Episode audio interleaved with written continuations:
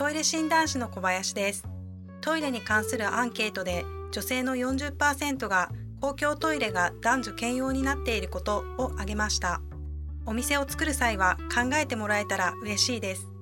佐藤光春陰休憩室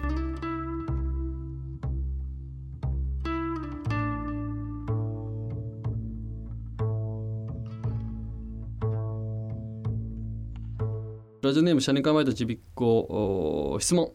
将来トイレロボットになりますか？これはなかなか鋭い質問ですね。確かにこう今トイレは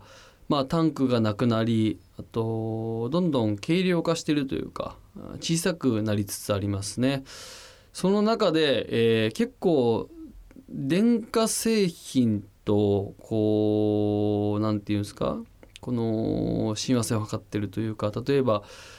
音が出るようになったりとか近づくだけで音が出るとか、まあ、便座が開閉するなんてのはもちろんそうですけれどもあと iPhone スマートフォンなどと連動するですとか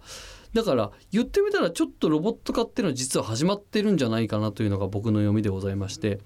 で去年だったか一昨年だったかに部屋の中でこう動かせるトイレっていうのが出ましたね。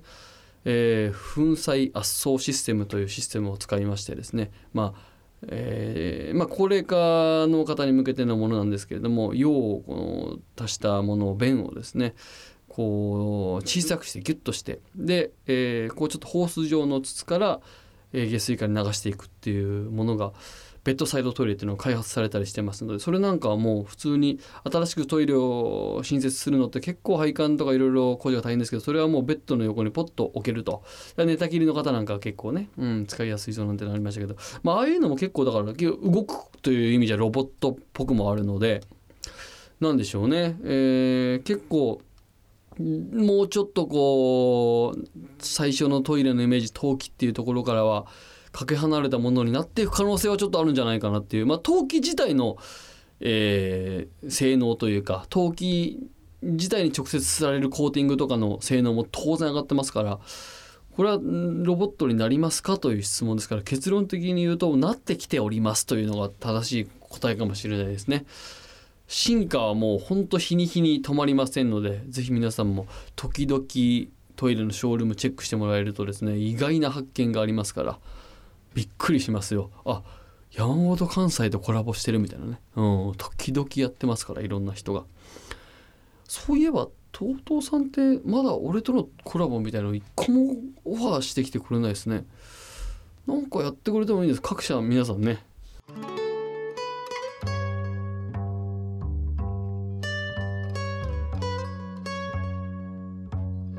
トイレ診断士の小林です。トイレットペーパーでお尻を拭くのは地球人口の3分の1です。紙は大切な資源です。無駄遣いしないで使いましょうね。佐藤光春陰休憩室。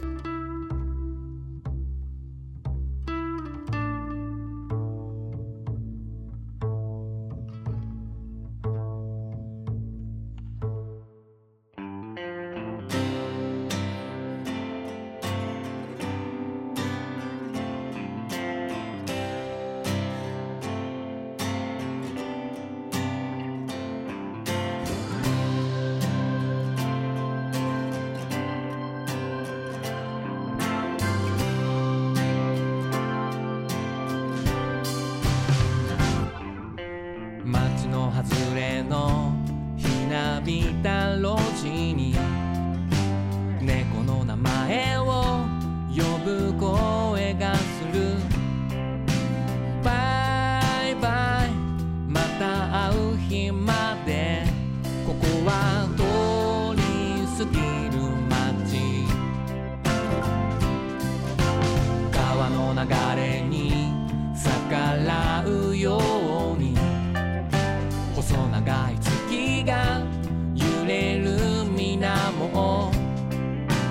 暗い夜の踊り場へそこは取り残された凪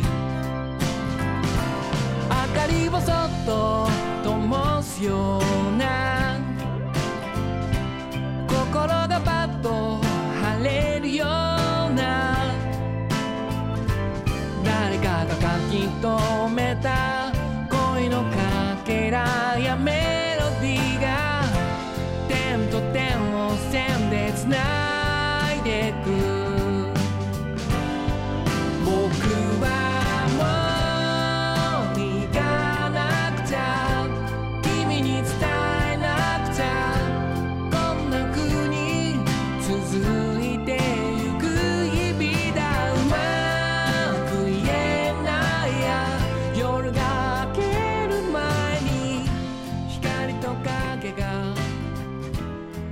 の手のひらかそっ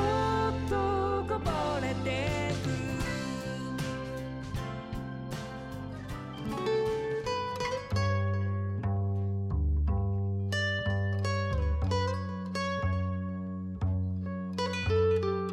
トイレ診断士の小林です。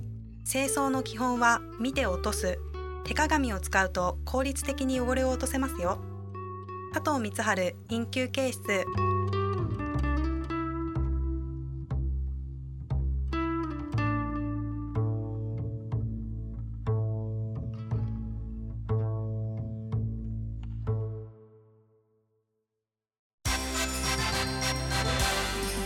佐藤光春プロデューストイレパーティー。君もトイレの話をしてみないか？